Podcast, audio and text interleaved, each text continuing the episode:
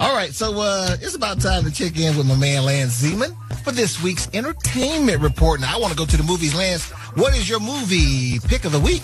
Hey Dookie, how you doing? Your mission, should you choose to accept it, is to go and watch Tom Cruise as he teams up with Ving Rhames and Simon Pegg for an absolutely awesome cinema experience.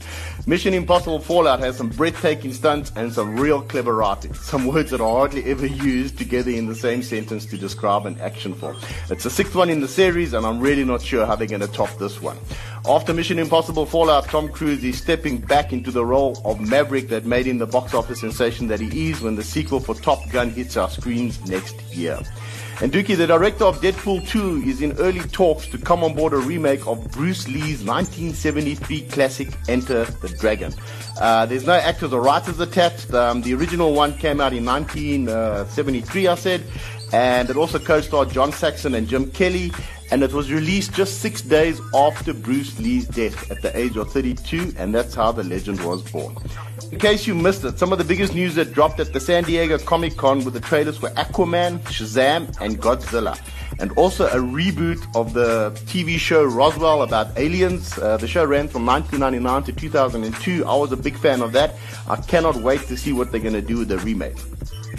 It looks like announcing things via a song is officially a thing. Jonathan Bennett, aka Chance the Rapper, has entered the news business by purchasing the Chicagoist website.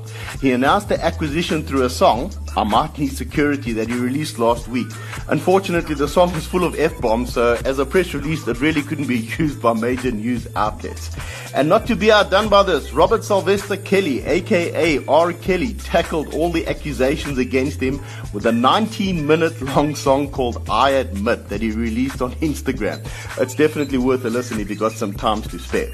And Dookie, don't forget to go outside tonight and look up. Um, it's an eclipse tonight that's happening round about now, so you should be able to see it if you look out the window tonight. And that's all I got for you, Dookie. I'm out of here. I'll catch up with you next week. This entertainment report will self-destruct in five seconds. Awesome stuff. Thank you so much, Lance. That was Lance Zeman with this week's entertainment report.